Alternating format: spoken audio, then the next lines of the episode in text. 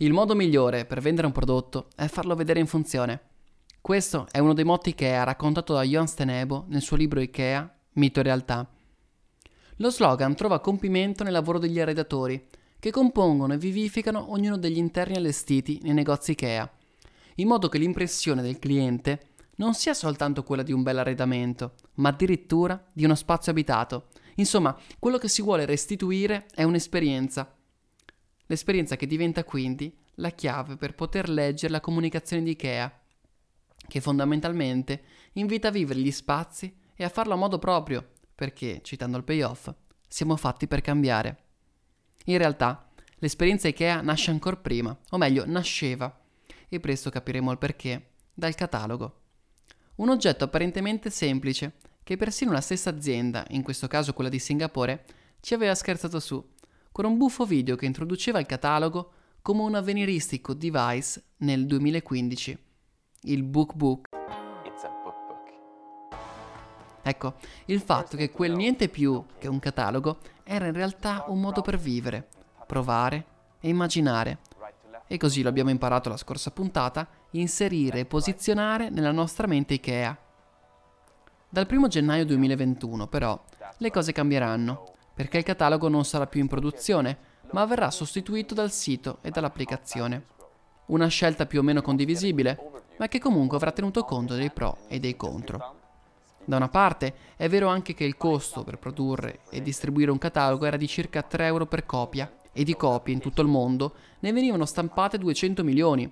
Dall'altra, invece, è lo stesso libro di Stenebo a sottolineare come il quaranta per cento del fatturato Ikea sia fatto tra settembre e dicembre. E guarda un po', il catalogo arriva a fine agosto. Fate voi i conti. Comunque sia, esperienza del book book a parte, lo avrete capito. La protagonista di questo secondo episodio di Spotlight è Ikea. E io sono Giovanni Gerolin. E questo podcast è la nuova rubrica dedicata agli spot pubblicitari di Marketers Live, che, visto il periodo, dedica i primi cinque episodi al Natale, con la sua versione natalizia Jingle Brands. E allora, come si raccontata Ikea? Partirei dal duemilasedici con lo spot Ikea dedicato al Natale, e con il claim "Sorprenditi ogni giorno", Ikea dava la possibilità di vivere la propria casa in un totale spirito di libertà, senza pregiudizi o aspettative.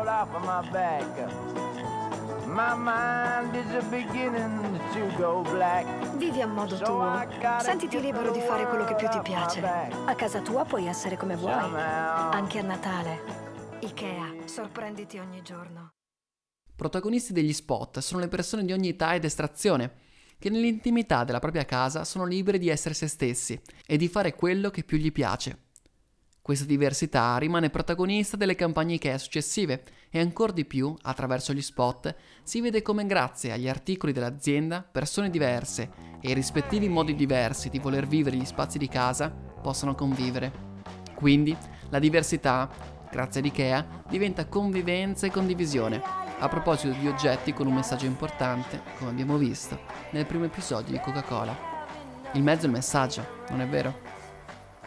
E così, a proposito di persone diverse e diverse inclinazioni, ecco lo spot del duemiladiciannove, che invita a farsi conquistare dal Natale. Qui i protagonisti sono gli stessi del Natale duemiladiciotto, ma ora sono divenuti vicini di casa, e in un primo incontro sull'anonimo pianerottolo diventa l'occasione per uno dei due di trasformare la casa dell'altro che non sembra proprio un fan del Natale.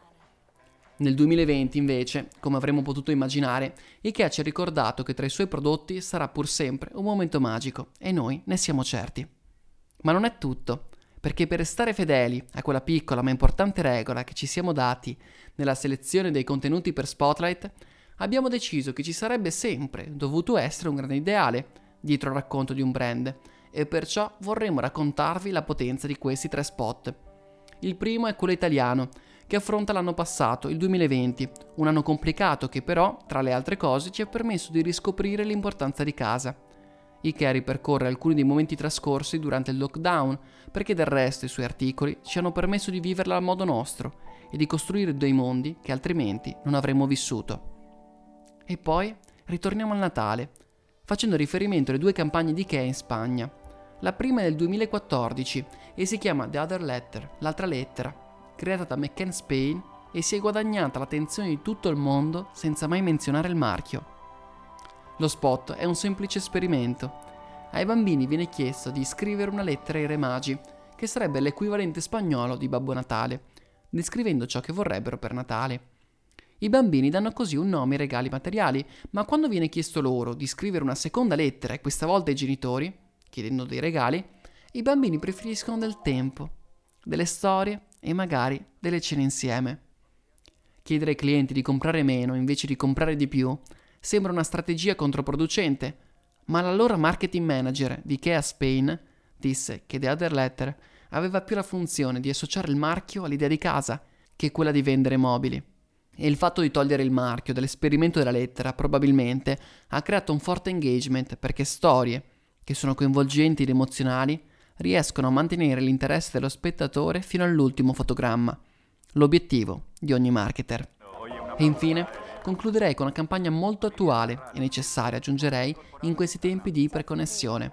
Siamo sempre in Spagna e per il Natale di due anni fa Ikea lancia la sua campagna natalizia chiedendoci di riflettere sul comportamento quotidiano che, nonostante sia considerato normale, forse tutti noi dovremmo riconsiderare, tanto più a Natale.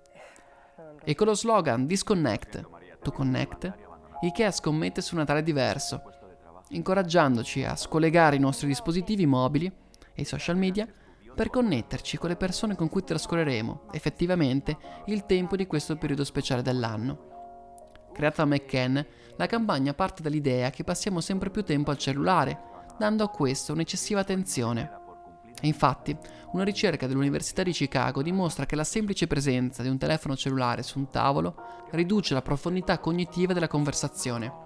Ecco allora che nello spot alcune famiglie partecipano a un gioco in cui vengono inizialmente sfidate a rispondere a un quiz sui personaggi del mondo digitale e, se rispondono in modo corretto, possono restare a tavola, altrimenti sono costretti ad alzarsi.